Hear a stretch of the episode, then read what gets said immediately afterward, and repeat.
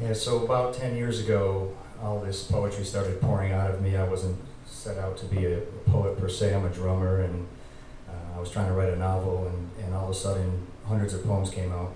And I put two books out in quick succession, one after another, within a year and a half period, big fat books, and realized I had dumped so much stuff out there. And now ten years later, I looked at those books as I am putting out a new book. So I have a new book. I went through the last ten years of stuff and was very selective this time. And then I went to my old stuff and said, wow, I threw the whole kitchen sink in there. So I said, you know, what am I going to do with these two previous books in which there's a lot I like and some I don't like?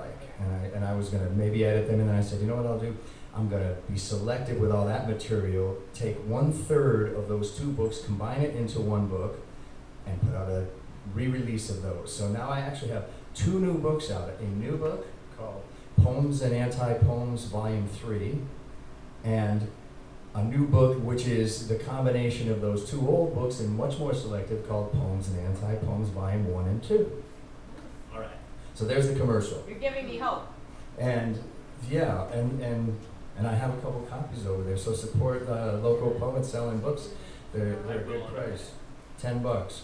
So I wasn't sure what I was going to read here tonight, and judging off the themes that I heard already, and since I've written about just about every subject in the world, I think I'm able to pick things related. So I'm going to read one from the volume one and two about daughters. Dan? And this is called Ghosts. What are those? She asked as we drove past. Gravestones. What are gravestones? Oh boy, I thought. Um, that's where people get buried when they die. What's die? Uh, that's when, um, I don't know, really. It's when your body doesn't work anymore. She's only four.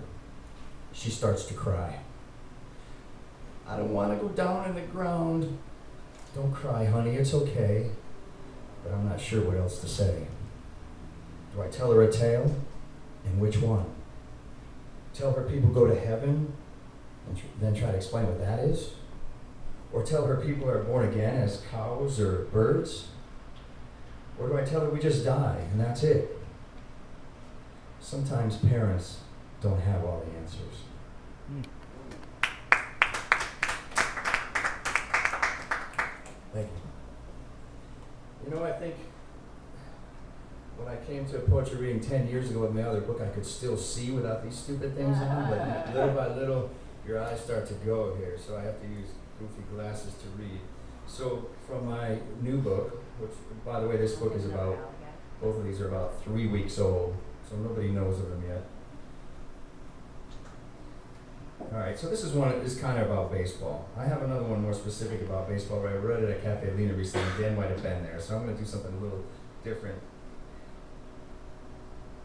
This is called Organic.